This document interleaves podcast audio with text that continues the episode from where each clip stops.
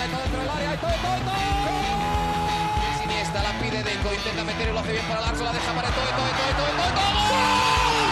No puede apoyarse Juli, que balón acaba de meter para allá. Valenti, Valenti, ¡gol! de Neymar, la pone por dentro Andrés, Andrés la juega. ¡Qué golazo! ¡Qué gol! Sí, un regate, y el segundo el disparo, el rechace tiene que llegar. ¡Gol! Barcelona.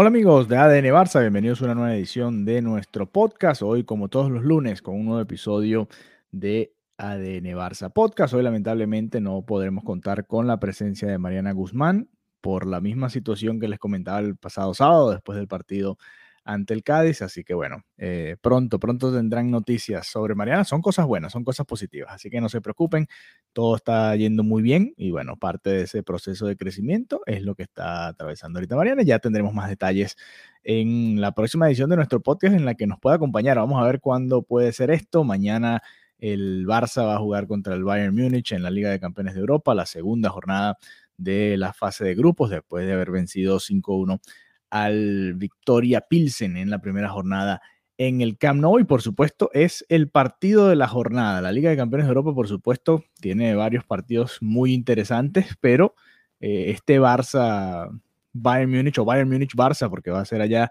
en Alemania por supuesto se roba el protagonismo de la jornada, incluso cuidado de la semana, ¿no? Porque obviamente, a ver, eh, más temprano va a estar jugando el Victoria Pilsen contra el Inter de Milán. Otros duelos interesantes incluyen el Liverpool enfrentando al Ajax y el Sporting de Lisboa enfrentando al Tottenham. Creo que son de los más destacados. El, juega el Atlético de Madrid también contra el Bayern Leverkusen. El Shakhtar Donetsk contra el Celtic ya jugarán el miércoles. Así que realmente el partido de la jornada de cuidados y de los dos días de jornadas de la Liga de Campeones de Europa es este Fútbol Club Barcelona Bayern Múnich o Bayern Múnich contra el Fútbol Club Barcelona, como ya les decía, el miércoles también estará jugando Manchester City contra el Borussia Dortmund, por ejemplo, otro partido de esos interesantes que habrá esta semana y el Real Madrid contra el Red Bull Leipzig, que también es un equipo interesante o ha sido interesante en los últimos años. Vamos a ver qué tal les va en esta temporada. Pero bueno, vamos a adentrarnos, ¿no? Un poco en lo que es este partido. El Barça enfrentando a su rival más duro, por supuesto, en lo que va de año. Eh, quizás la visita a Sevilla fue la otra más complicada hasta ahora. La liga está apenas comenzando, por supuesto no, no ha habido mayores rivales en ese sentido, pero llega el Bayern Múnich y vaya qué reto es el Bayern Múnich para este Fútbol Club Barcelona. El Barça, y me enteraba hoy, o me daba cuenta hoy, escuchando la rueda de prensa de Xavi y de Ronald Araujo, el Barça nunca ha ganado en Múnich. Y claro, uno, uno regresa ¿no? a aquellos buenos momentos del Barça en su momento, eh, de los mejores, las mejores versiones del Fútbol Club Barcelona, aquella que, con la que bueno, Luis Enrique termina llegando a la final de la Champions, o aquella misma en la que Pep y el Barça de Pep terminan también alcanzando otra final pasando por el Allianz Arena. Y es que la realidad es que no se ganó en Alemania. Los resultados importantes, las goleadas, los paseos del Barça ante el Bayern, que no han sido muchos tampoco, son apenas dos triunfos, pero han sido esos dos triunfos claves, ¿no? Y ambos fueron en el Camp Nou, ninguno ha sido en el Allianz Arena y eso, bueno, refleja un poco la importancia de este partido y el reto que esto significa para el Barça, el poder conseguir el primer triunfo en Alemania y, eh, bueno, tratar de sacarse ese yugo, ¿no? Que ha tenido el Bayern Múnich últimamente. Hay eh, tres resultados recientes muy dolorosos. Por supuesto, creo que el, no sé cuál de los dos es peor, ¿no? Y bueno, lamentablemente no podemos contrastar ideas con Mariana hoy, ¿no? Pero no sabe cuál de ellos es peor. Si el 2-8, contando con Messi y Suárez en cancha, Ansu Fati en el banco, por cierto, eh, Griezmann creo que también estuvo en el banco en aquel partido. Un Barça lleno de estrellas, plagado de estrellas, más allá de que estaban algunos hacia el final de, de sus mejores momentos eh, Suárez clava el golazo del, 2-4 y parecía que podía haber alguna, alguna posibilidad. Setién se terminó durmiendo. Bueno, aquí el Barça termina comiéndose 8 ese día y queda eliminado. No sé qué día es más doloroso, si ese o la eliminación por primera vez en esta nueva etapa de la Liga de Campeones de Europa del Barça en eh, fase de grupos, ¿no? Porque aquello fue en cuartos de final. Y bueno, en cuartos de final uno puede tener un mal partido, además era un solo partido, no había ida y vuelta, en aquella ocasión, bueno, producto de la situación con el COVID. Y, bueno, realmente no, no, había mucha posibilidad. Cuando el partido se pone 4-1 ya parecía que estaba bien encaminado. Eh, si hay un partido de vuelta, te lo tomas de otra manera. Ese 4-2 de Suárez, si estás de visitante en Alemania, por ejemplo, un 4-2, bueno, dentro de todo no es tan malo, sobre todo viendo la, realidad, y es que el Bayern le había pasado por encima al Barça. Eh, pero bueno, al final el equipo se relajó, se durmió y se terminó llevando 8. Pero eso fue en cuartos de final de la Liga de Campeones de Europa, ¿no? La eliminación en fase de grupos fue, eh, además perdiendo partidos por, por goleada 3-0 los dos momentos dolorosos son diferencias de seis goles, ¿no? Además, contra el Bayern Múnich.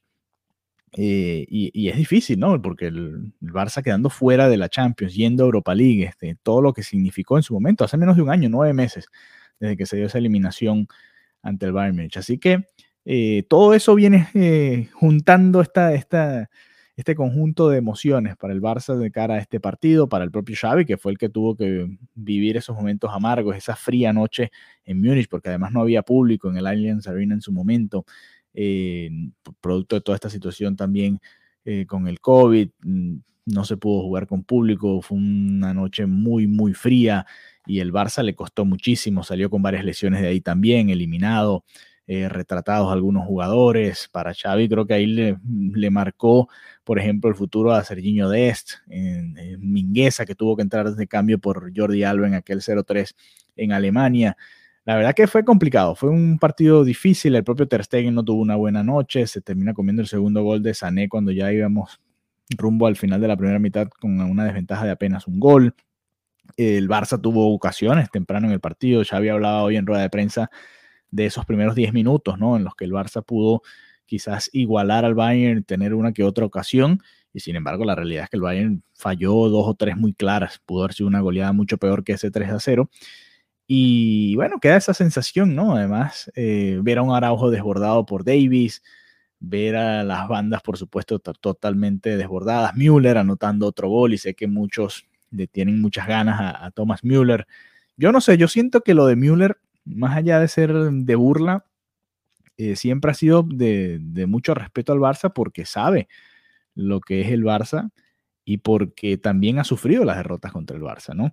Eh, no sé si algunos lo recuerdan, quizás ya se hayan olvidado, pero después de que el Barça hace cuatro goles en el Bernabéu, le gana 0-4 al Madrid de Ancelotti, eh, Thomas Müller tuitea y también alaba al Barça un poco, ¿no? Y diciéndole que, bueno, que había sido una muy buena presentación. Ojo, todo eso uno no, termina de saber, habría que tener una conversación con Müller para entender un poco cuál de las dos es sarcasmo, cuál es por respeto, cuál es por simplemente calentar un poquito este partido, que ya sabemos que tiene el, el ingrediente que, le hace falta, solamente ese ingrediente ya hace que este partido sea muy interesante y es el regreso de Robert Lewandowski. Y ya vamos a hablar de, Robert Lewandowski, por supuesto, eh, porque es la cara de este enfrentamiento, de esta visita del Barça al Bayern Múnich. Pero quería dar un poco este contexto, ¿no? Cómo llega y, lo que significa y por qué significa tanto para el Barça este partido, más allá de que si uno lo ve en frío, eh, analizando un poco el contexto, realmente es apenas que van cinco partidos de liga y uno de Champions es apenas el séptimo partido de la temporada, es el segundo de la fase de grupos de la Liga de Campeones de Europa, es la visita más complicada, lo sabemos, y después se tiene que ir a Milán y realmente ese partido sí yo lo llamaría como un partido clave porque ese es el rival que te puede eliminar de la segunda ronda. Sabemos que el Bayern y el Barça son los favoritos, pero el Inter es ese rival que puede eh, complicarle la cosa a alguno de los dos. Ya el Bayern le ganó, además de visitante también. Así que realmente, si me preguntas a mí, aquel partido viéndolo en frío es mucho más importante, pero este tiene su, significado, ¿no? Su simbolismo, y por eso es que, bueno, e, es tan importante para los barcelonistas por lo menos competirle al Bayern, ¿no? Y, sacar un buen resultado, por supuesto, pero el hecho de competir, el hecho de volver a estar entre los mejores de Europa, eh, desde aquella, aquel masazo en, Liverpool, en, en Anfield Road, pareciera que el Barça no ha podido todavía sacarse de encima, ¿no? Ese, ese peso de, aquella eliminación. Y además habían sido varias consecutivas, pero esa creo que es la que más duele, ¿no? Porque estabas de cara a una final y con, una plantilla que realmente está en un muy buen nivel, en un muy buen momento. Y, bueno, a partir de ahí se ha venido cayendo en este tipo de debacles. O, o, ni siquiera, creo que ni siquiera es debacles, porque ya antes el Barça había vivido momentos complicados, goleadas ante el PSG, ante la Juve, eliminaciones, pero estas eliminaciones, eh, por ejemplo, la eliminación ante el PSG en su momento, eh, al Barça le pasaron por encima en el Camp Nou, ¿no? Y, en el partido de vuelta sí, se tuvo la oportunidad, a Messi le tapan un penal, hubo ocasiones y el Barça debió haber ganado aquel partido, al menos, quizás queda eliminado igual, pero debió haber ganado aquel partido. Pero daba la sensación de que igual el Barça estaba a un nivel por debajo, ¿no? Que no, no estaba al nivel de los mejores de Europa y eso es lo que se quiere rescatar en este momento, ¿no? Claro, así como les digo, que tenemos mucha expectativa todos porque la tenemos de cara a este partido contra el Bayern, viéndolo en frío, es apenas el séptimo partido de la temporada, es apenas el segundo partido de la fase de grupos, no es la visita más importante de todas. Los otros dos partidos sí los tienes que ganar. Este de Alemania es, eh, digo yo, una moneda al aire, o sea, cualquier cosa puede pasar. Ya Xavi lo dijo el día de hoy en rueda de prensa, pues va a ser un partido muy intenso, muy disputado, muy parejo. Y si me preguntas a mí, no es el más importante de esta fase de grupos, pero entiendo por qué el barcelonismo le puso, eh, lo puso en el calendario, ¿no? Lo señaló en el calendario porque obviamente es un partido muy importante para el Barça. Y ojo, tres puntos aquí le puede, ya la gente está muy emocionada, ¿no? Después de, de las cinco victorias tras el empate en el debut de la liga contra el Rayo Vallecano, en el que quizás hubo mucho nerviosismo. Después de esas cinco victorias, pues la gente ha estado muy emocionada, ¿no? Además, todas por goleada repasamos, eh, sin, incluir aquí el amistoso ante el Manchester City, porque fue un partido diferente, pero 4-1 a la Real Sociedad, 4-0 al Valladolid, 3-0 al Sevilla de visitante, un resultado importante y pudo haber, pudieron haber sido más goles ese día. 5-1 eh, al Victoria Pilsen y el 4-0 ante el Cádiz. Por supuesto que la gente tiene que estar emocionada, pero un triunfo ante este Bayern, que ha sido un verdugo del Barça en los últimos años, pues también le daría otro impulso, ¿no? Y ahí, ¿cómo frenas a la gente después de eso, ¿no? Más allá de que hay una pausa después de esta jornada de liga, el Barça va a estar enfrentando al Elche el próximo sábado, va a haber una pausa, el próximo partido será el primero de octubre contra el Mallorca. Eh, es un partido importante por, muchas cosas, ¿no? Por muchos detalles. El propio Xavi tiene una, debe tener una espinita, ¿no? Porque el Bayern Múnich fue muy superior y ahora tiene que demostrar que el Barça pertenece a ese grupo de posibles candidatos al título de la Liga de Campeones de Europa. En papel, en la plantilla, tiene que serlo, pero ahora tiene que demostrarlo en el terreno de juego y es lo que ha venido diciendo Xavi con cada partido, ¿no? No solo de cara a este Bayern Barça. Yo quería eh, y tenía preparada una situación, un, tema, mejor dicho, más que una situación, un tema de debate y, de conversación con Mariana, pero lo voy a tratar de abordar aquí yo solo. Y es cómo llega Robert Lewandowski a este partido contra el Bayern Múnich. Porque cuando se da la firma eh, bueno, el traspaso, porque realmente eh, se da una transacción entre el Fútbol Club Barcelona y el Bayern Múnich.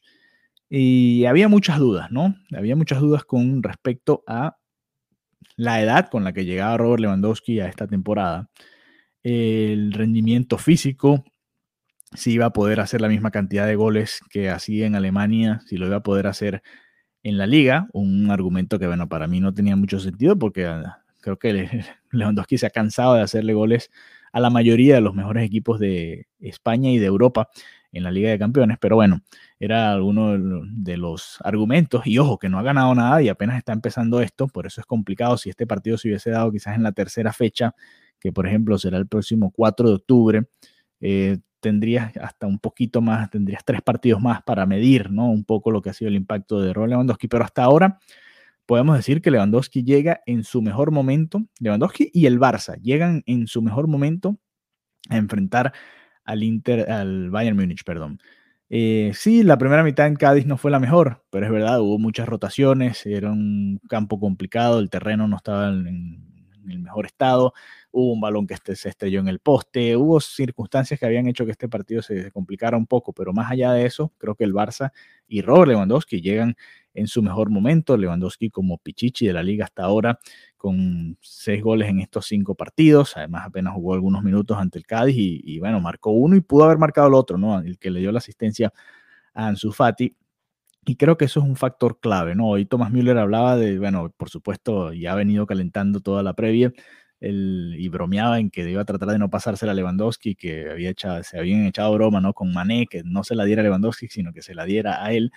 Este, pero bueno, vamos a ver, vamos a ver cómo, cómo le termina de ir a Robert Lewandowski. Yo creo que llega en su mejor momento. Por supuesto, va a ser muy interesante cuando yo estaba repasando hoy por ejemplo, las, los mejores momentos de ese 0-3 en Alemania y veía que eh, había, por supuesto, una superioridad eh, del Bayern Múnich en lo físico, pero más allá de eso también el, el, duelo, ¿no? Los duelos que se le presentaban a Lewandowski era Lewandowski contra Jordi Alba, Lewandowski contra Gerard Piqué, Lewandowski contra Clement Lenglet, Lewandowski contra Ronald Araujo, que fue el lateral derecho, ¿no? Y de todos esos, por supuesto, Lewandowski se vio muy, muy cómodo en ese partido, robó muchos balones, estuvo de cara al arco, no marcó, pero dio una asistencia, la asistencia más importante, que fue la primera del partido para el gol de Müller.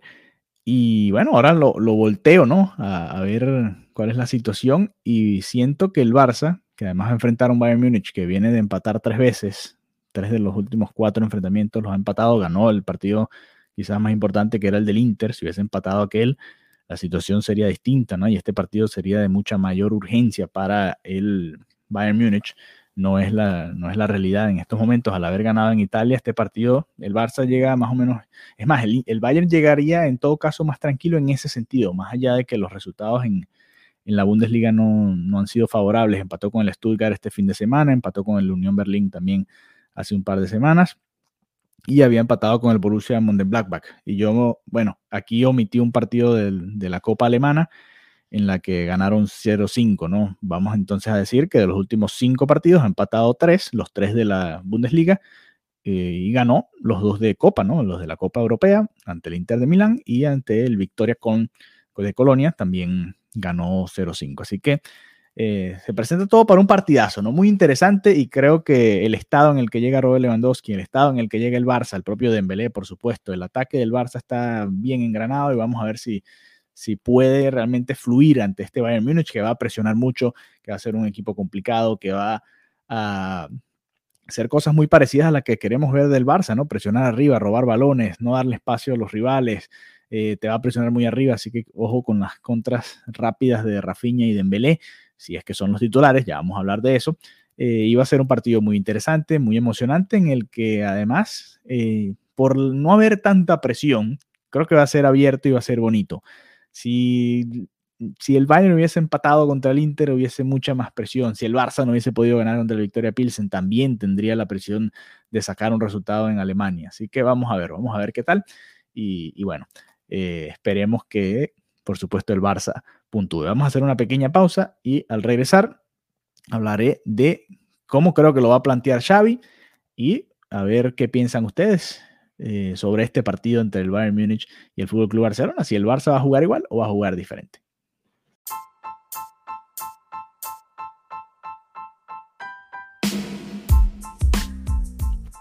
Y aquí estamos, amigos de ADN Barça. Regresamos para la segunda parte de este episodio, una previa especial prácticamente, ¿no? Siempre hacemos episodios nuestros lunes. Eh, el sábado pasado hicimos nuestro top 5, acostumbrado top 5 después de cada partido. Vamos a estar dejándoles ese contenido siempre eh, después de cada encuentro, así calientito, ¿no? Para que no uno, no, porque a uno a veces se le olvidan los detalles, ¿no? Imagínate, el Barça jugó el sábado, estamos haciendo esto prácticamente dos días después y pasan muchas cosas, ¿no? Se pierden algunos detalles de lo que va sucediendo, así que por eso les estoy dejando ese top 5 apenas termine el partido, yo me siento grabo y hacemos el top 5 del Barça en ese encuentro, ganen, empaten o pierden. Así que mañana, después del partido, después de este Barça Bayern, también van a tener una edición del top 5, por supuesto. Así que eh, nada, vamos a entrarnos entonces en la parte táctica, ¿no? Quizás no tanto táctica, no vamos a entrar en demasiados detalles eh, para no aburrirlos, pero sí el, posible 11 y qué hay detrás de cada escogencia en este 11 de Xavi, a ver qué sucede, ¿no? Primero, eh, por supuesto, en el arco va a estar Marc-André Ter Stegen, por derecha, que es la primera posición en la que creo que hay debate, hay gente que opina que por ahí debería estar Jules Koundé, hay otra gente que ha puesto a um, Ronald Araujo como una opción. Yo creo, es lo que creo que va a pasar, creo que Xavi va a utilizar a Jules Koundé como lateral derecho, lo ha tenido ahí desde que pudo usarlo ante el Real Valladolid y después en el partido ante el Sevilla, que ha sido la visita más complicada, el partido más complicado hasta ahora de esta temporada, o en el, que en el papel era el más complicado de esta temporada. Y ahí utilizó a Jules Koundé, creo que va a ser el arma para tratar de frenar a, Davis y, al que sea que vaya por ahí, ¿no? Musiala, que es el que pinta para ser titular por esa banda y veremos si, se termina de dar el propio Sadio Mané que también puede correrse hacia esa posición. Así que eh, esa es la primera posición en la que hay un poquito de debate, ¿no? Por supuesto, el que no esté de ese lado de la defensa, en el lateral, pues eh, estará en la saga central, ¿no? Es lo que supongo yo.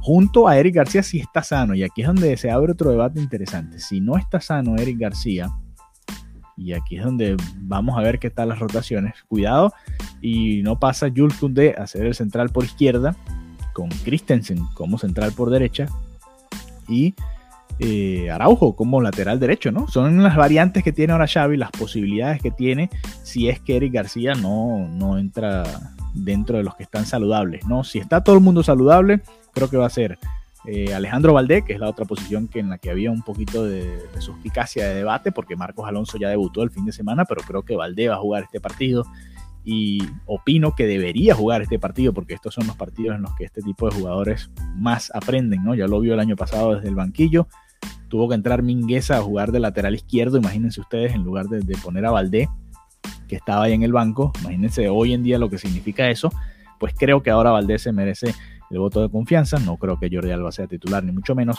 Eh, y Marcos Alonso tampoco. Creo que Alonso jugaría en todo caso el fin de semana como titular si así lo plantea Xavi, si se plantea este, esta eh, rotación ¿no? en esta posición. Eh, pero de resto, si está todo el mundo sano, creo que es Valdé por izquierda, Eric García como central por izquierda, Ronald Araujo central por derecha y Jules Koundé como lateral derecho. Si no está saludable García, creo que me iría con Valdé por izquierda, Koundé como central por izquierda, eh, Christensen como central por derecha y Araujo como lateral derecho. Creo que sería lo que yo haría, ¿no? Y lo que creo que haría Xavi. Eh, aunque, bueno, no les extrañe que salga con alguna sorpresa por ahí. No creo que Bellerín juegue, no creo que Sergi Roberto juegue, pero lo dejamos ahí a, ver qué piensan ustedes y nos pueden dar su opinión a, través de arroba Además, también en el medio campo, aquí hay otra situación que es debatible, ¿no? Porque Sergio Busquets no jugó contra el Victoria Pilsen rotó Xavi en ese partido. Tenía a Frenkie de Jong y a Frank Kessie, eh, ambos más o menos cubriendo esa función. Además era un rival que se encerraba mucho y, las pocas veces que salía, bueno, pues ahí se rotaban, ¿no? Y, se rotaban también en la rotación de balón en el ataque, tanto Frenkie de Jong como Frank Kessie. Pero aquí viene el, dato interesante. Busquets con amarilla en el partido ante el Cádiz, en un momento en el que estaba complicado todo, o incluso después de que ya se, se abrió un poco más el encuentro, no lo sacó Xavi yo creo que, y aquí es donde viene quizás la parte polémica, entre comillas, de este episodio para mí. Si Xavi no lo descansó en ese partido contra el Cádiz, apenas que dos, tres días antes de este encuentro contra el Bayern, yo creo que Xavi va a pensar en dejarlo en el banquillo a Sergio Busquets. A ver, me queda esa duda, ¿no? No sé qué piensan ustedes y, me pueden dar sus comentarios ahí en, nuestro grupo de WhatsApp, por cierto, que también pueden ser parte si, si quieren hacerlo enviando sus mensajes eh, o comentándonos en alguno de nuestros tweets o a través de red, arroba de Nevarsapod. ¿Qué piensan? Porque yo siento, me da el presentimiento que este puede ser un partido para que sí, porque además va a hacer falta, ¿no? Hay bastante ida y vuelta en este tipo de encuentros, ¿no? Y, y, el Bayern ya te desbordó la vez anterior por toda la zona central y por los cortados, por todos lados realmente. Eh, no sé, me queda esa duda. No sé si Frankie de Jong, no sé si Frank me suena más que sí es para, para este partido. Lo guardó el fin de semana, no jugó ni un minuto. Así que no me extrañaría para nada que el mediocampo fuese Frank Gaby y Pedri, que los dos jugaron. Gaby fue el titular, pero lo sacó temprano, por eso creo que va a ser titular nuevamente. Y Pedri, que jugó algunos minutos eh, en Cádiz y por supuesto va a ser titular en este encuentro. Así que yo me la juego. Creo que va a irse con Frank Kessie, con Gaby y con Pedri para el medio campo. Y adelante, eh, no debería haber sorpresas. Rafinha por la banda izquierda, Lewandowski como 9 por supuesto, y Usman Dembélé por la derecha, bueno, por la izquierda del ataque. Eh, creo que esa va a ser la variante, aunque podría sorprender no creo que Ansu Fati sea titular en este partido. Eh, podría sorprender, qué sé yo, con un Ferran Torres, aunque Ferran Torres tampoco tuvo un gran partido ante el Cádiz y, creo que creo que va a ir con, la delantera de lujo. Se la ha venido guardando en los últimos partidos, ha ido rotando, pero creo que para este encuentro tiene que estar Rafinha, Lewandowski y Dembélé. Ese creo que va a ser el 11 del Barça para enfrentar al Bayern Múnich.